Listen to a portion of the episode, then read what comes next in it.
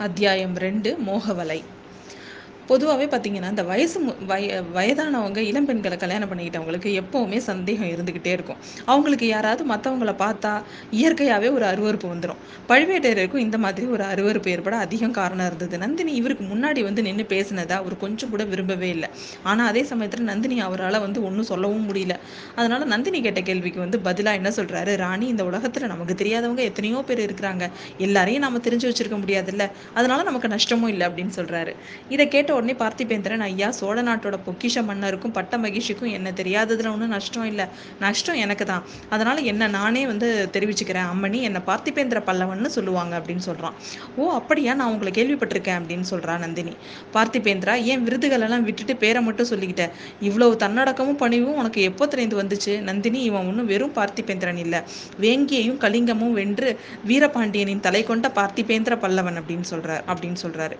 நந்தினியோட முகம் அப்போ போன போக்க பார்க்கணுமே அப்படியே இருண்ட வானம் மாதிரி இருந்துச்சு. அவரோட ரெண்டு கண்ணுலேருந்தும் ரெண்டு மின்னல்கள் தோன்று தோன்றுற மாதிரி இருந்துச்சு. கொஞ்சம் அடுத்த கணம் பார்த்தீங்கன்னா அவ கலகலன்னு சிரிச்சா. ஐயா வீரபாண்டியன் தலை கொண்ட பெருமையை பட்டத்துக்கு பட்டம் எல்லாரும் சூட்டிக்கிறீங்களே? அதுக்கு ஏதாவது கணக்கு இருக்கா? எத்தனை பேர் வச்சுக்கிறீங்கன்னு கணக்கு இருக்கா? அப்படின்னு கேட்குறா அம்மணி தனாதிகாரி என் பேர்ல உள்ள அபிமானத்தினால அந்த மாதிரி சொன்னாரு. உண்மையிலே அந்த விருதுக்கு நான் நான் எனக்கு உரி உரியது கிடையாது அந்த விருது. வீரபாண்டியன் தலை கொண்ட பெருமை முழுக்க ஆதித்த கரிகாலனை தான் சேரும் அப்படின்னு சொல்றாரு சொல்றான் அவன்.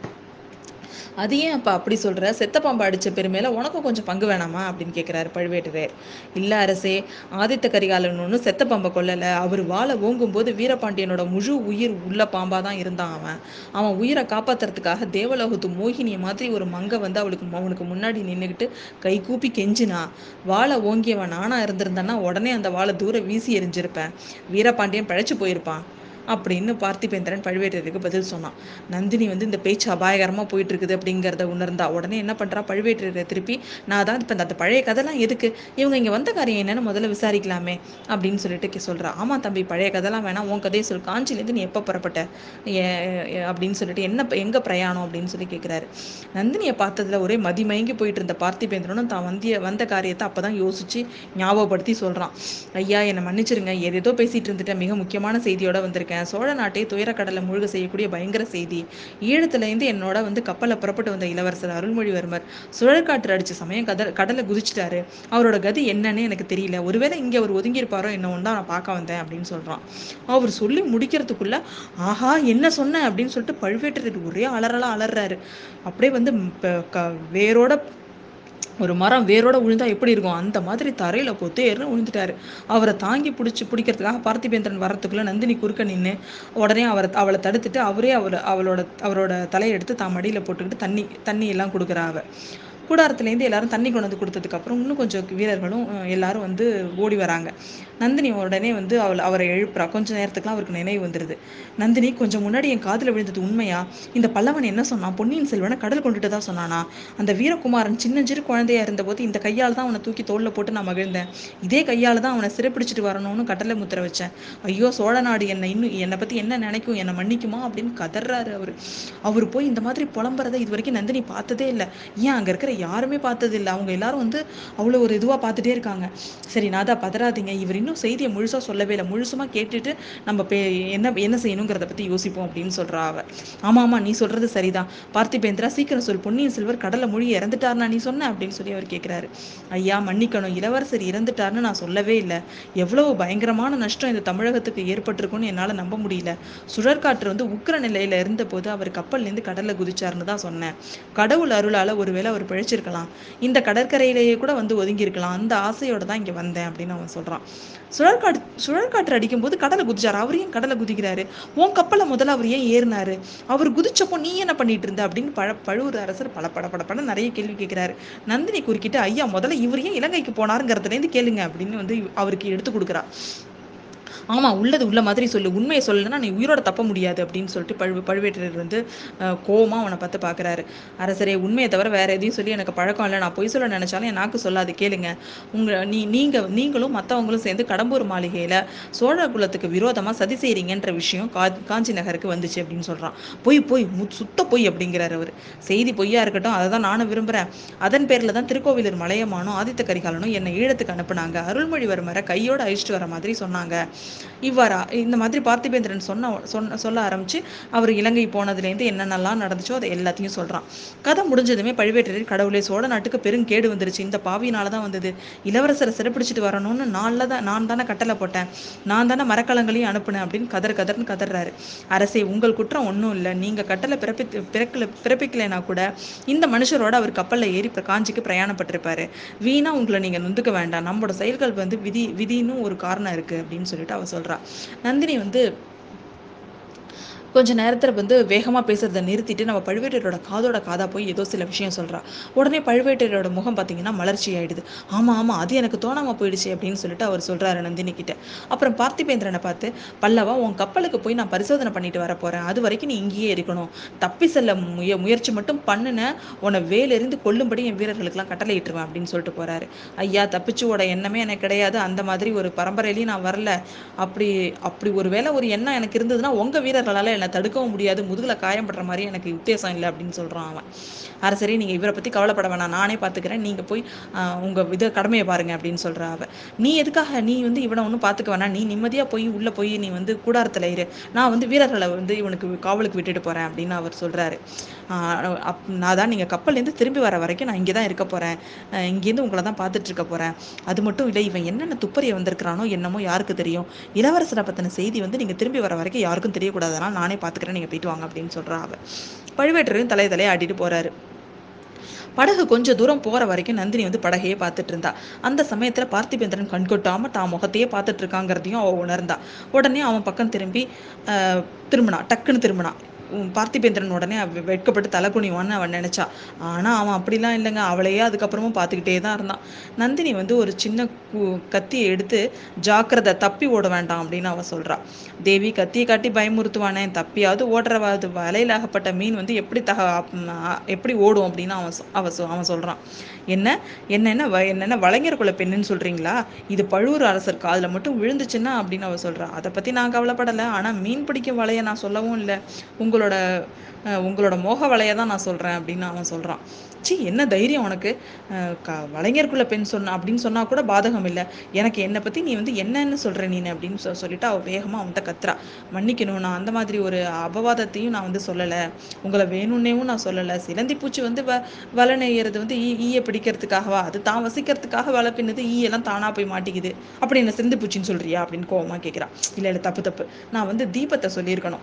தீபம் எரிஞ்சு விட்டில் பூச்சிக்காக கிடையாது. தீபம் எரிஞ்சு தன்னை சுற்றிலும் ஒளி ஜோதியை கொடுக்கறதுக்காக அது எரியுது. இந்த அசட்டை விட்டில் பூச்சி போய் அதில் அதை போய் நினச்சிட்டு விழுந்துருது. அந்த மாதிரி கூட சொல்லலாம் அப்படின்னு அவன் அவன் சொல்கிறான் அப்போ என்ன ஒரு சின்ன காற்று நம்மளே உஃப்னு வாயால் ஊதுனா கூட அந்த தீபம் அணைஞ்சிரும். அவ்வளோ சக்தி தான் எனக்கு இருக்குன்னு சொல்கிறியா அப்படின்னு அதுக்கும் சண்டைக்கு வர்றா.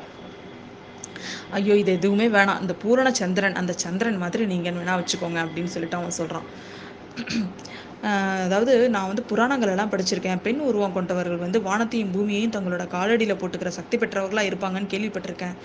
வந்து அதாவது பார்க்கடலை கடைஞ்ச போது கூட அமுதம் எடுத்த அசுரர்கள் எல்லாம் அந்த சமயத்தில் வந்து மோகினியினால தான் ஏமாந்து போனாங்கன்னு நான் கேள்விப்பட்டிருக்கேன். ஆனால் இதெல்லாம் வந்து என்னால் உங்களை பார்த்த உடனே தான் அதெல்லாம் உண்மையாக இருக்குமோன்னு எனக்கு தோணுது அப்படின்னு அவன் சொல்கிறான் போதும் போதும் இந்த உதாரணங்கள்லாம் எதுக்கு சொல்கிறீங்க அப்படின்னு அவள் வந்து ரொம்ப தர்ம சங்கடமாக சொல்கிறா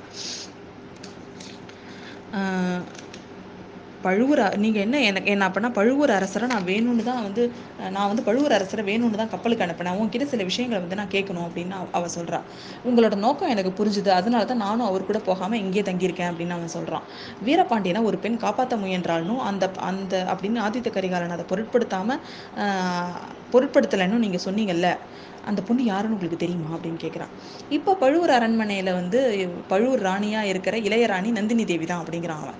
நீங்கள் கொஞ்சம் முன்னாடி வர்ணித்தபடி எனக்கு மட்டும் இவ்வளோ சக்தி இருந்துச்சுன்னா நான் காப்பாற்ற விரும்பிய அந்த மனிதரோட உயிரை காப்பாற்றிருக்க மாட்டேனா? அது என்னால் முடியலையே அப்படிங்கிற அவ.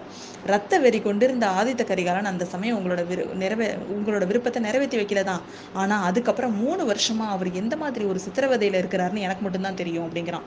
உனக்கு எப்படி தெரியும்? உன்கிட்ட ஏதாவது சொன்னாரா? அப்படின்னு சொல்லி அவ கேட்குறான் மூணு வருஷமா மனசில் போட்டு வச்சு கஷ்டப்பட்டுட்டு இருந்தாரு அவரோட உள்ளத்தை ஏதோ ஒரு கஷ்டம் அரிச்சிட்டு இருக்குன்னு மட்டும் எனக்கு தெரிஞ்சுது.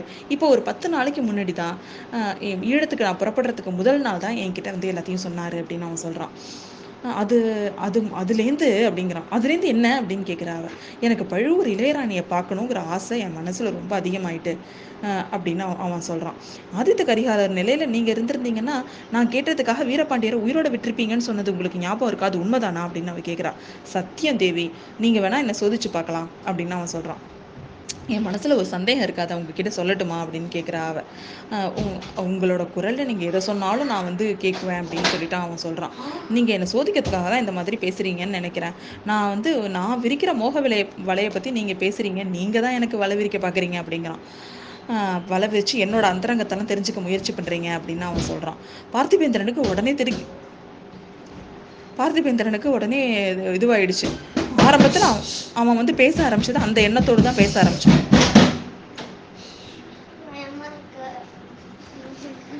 அதுக்கப்புறம் பார்த்தீங்கன்னா உண்மையாகவே அவன் மறந்து போயிட்டான். அவ அந்த நந்தினியோட மோகக்கடலில் உண்மையாகவே அவனும் விழுந்துட்டான். அதை நினச்சி அவனுக்கு வெக்கமாக தான் இருந்தது. ஆனால் பார்த்தீங்கன்னா திரும்பவும் அவன் என்ன சொல்கிறான் தேவி அந்த மாதிரி மட்டும் நீங்கள் நான் வந்து உங்களை வந்து ஒற்றன் வேலை உங்களுக்கு செய்கிறேன்னா என் தலையில் இடி விழட்டும் அப்படின்னு அவன் சொல்கிறான் அவன் சொன்ன உடனேவே நந்தினி வந்து சொல்றா உங்க பெரிய இளவரசர்கிட்டேருந்து வந்தானே இன்னொருத்த அவன் பேர் என்ன? அப்படின்னு கேட்குறா வந்தியத்தேவனா? அப்படின்னு கேட்குறான் அவன் ஆமாம் அவன் தான் அவன் என்கிட்ட ரொம்ப தந்திரமா வந்து என்கிட்டேருந்து வந்து சில விஷயங்கள் எல்லாம் தெரிஞ்சுட்டு போக முயற்சி பண்ணான் நீங்க சொல்றத பார்த்தா அவன் தலையில இடி விழுந்து விழுந்துருச்சு தான் போல இருக்கு அப்படின்னு அவன் சொல்றா. துரதிருஷ்டவசமாக அவன் தலையில் இடி விழலை. அவன் நின்ன கப்பலில் தான் விழுந்துச்சு. அதனால தான் அவனுக்கு வந்து ஆபத்து சின்ன இளவரசருக்கும் பிடிச்சிக்கிச்சு அப்படின்னு அவன் சொல்கிறான் பாவம் பழையாற இளைய பிராட்டியை நினச்சா எனக்கு ரொம்ப பரிதாபமாக இருக்குது அவள் இந்த உலகத்திலேயே ரொம்ப பிரியம் வச்சிருக்கிற ரெண்டு பேர் ஏக காலத்தில் செத்து போனாங்கன்னா அவள் என்ன பண்ணுவா? அப்படின்னு சொல்லிட்டு அவ அவ அவ சொல்றா. ரெண்டு பேரா யாரு? அப்படின்னு அவன் கேட்குறான் நீங்கள் சொன்ன ரெண்டு பேரும் தான் இளைய பிராட்டிக்கு தம்பி மீது தண்ணி வாஞ்ச. அது எனக்கு எல்லாருக்கும் தெரிஞ்சது தான் அப்போ இன்னொருத்தர் நீங்கள் சொன்னது யாரு? அப்படின்னு அவன் கேட்குறான் வந்தியத்தேவனை தான் நான் சொல்கிறேன் சிச்சி சோழ சாம்ராஜ்யத்தை ஆட்டு விற்கிற பழையாற இளைய பிராட்டி எங்க? அர்ப்பணம் தற்பெருமை காரணம் அதிக பிரசங்கியமான அந்த வாலிபன் எங்க? அப்படின்னு சொல்லிட்டு அவன் சொல்றான். ஆமாங்க அந்த வாலிபன் மீது தான் இளவரசிக்கு வந்து தனிப்பா இது.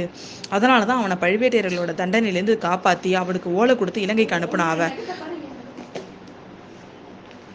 பாவம் இந்த கிழவர் வந்து இளவரசரோட துர்கதிக்கு தான் தான் காரணம்னு நினைச்சிட்டு இருக்காரு. உண்மையிலே அதுக்கு இளைய பிராட்டி தான் காரணம். அவ மட்டும் ஓலை கொடுத்து அனுப்பாம இருந்திருந்தான்னாக்கா இது மாதிரிலாம் நடந்திருக்கவே நடந்திருக்காது அப்படின்னு சொல்லிட்டு அவர் சொல்கிறாரு அவ அவ சொல்கிறா உண்மை உண்மை.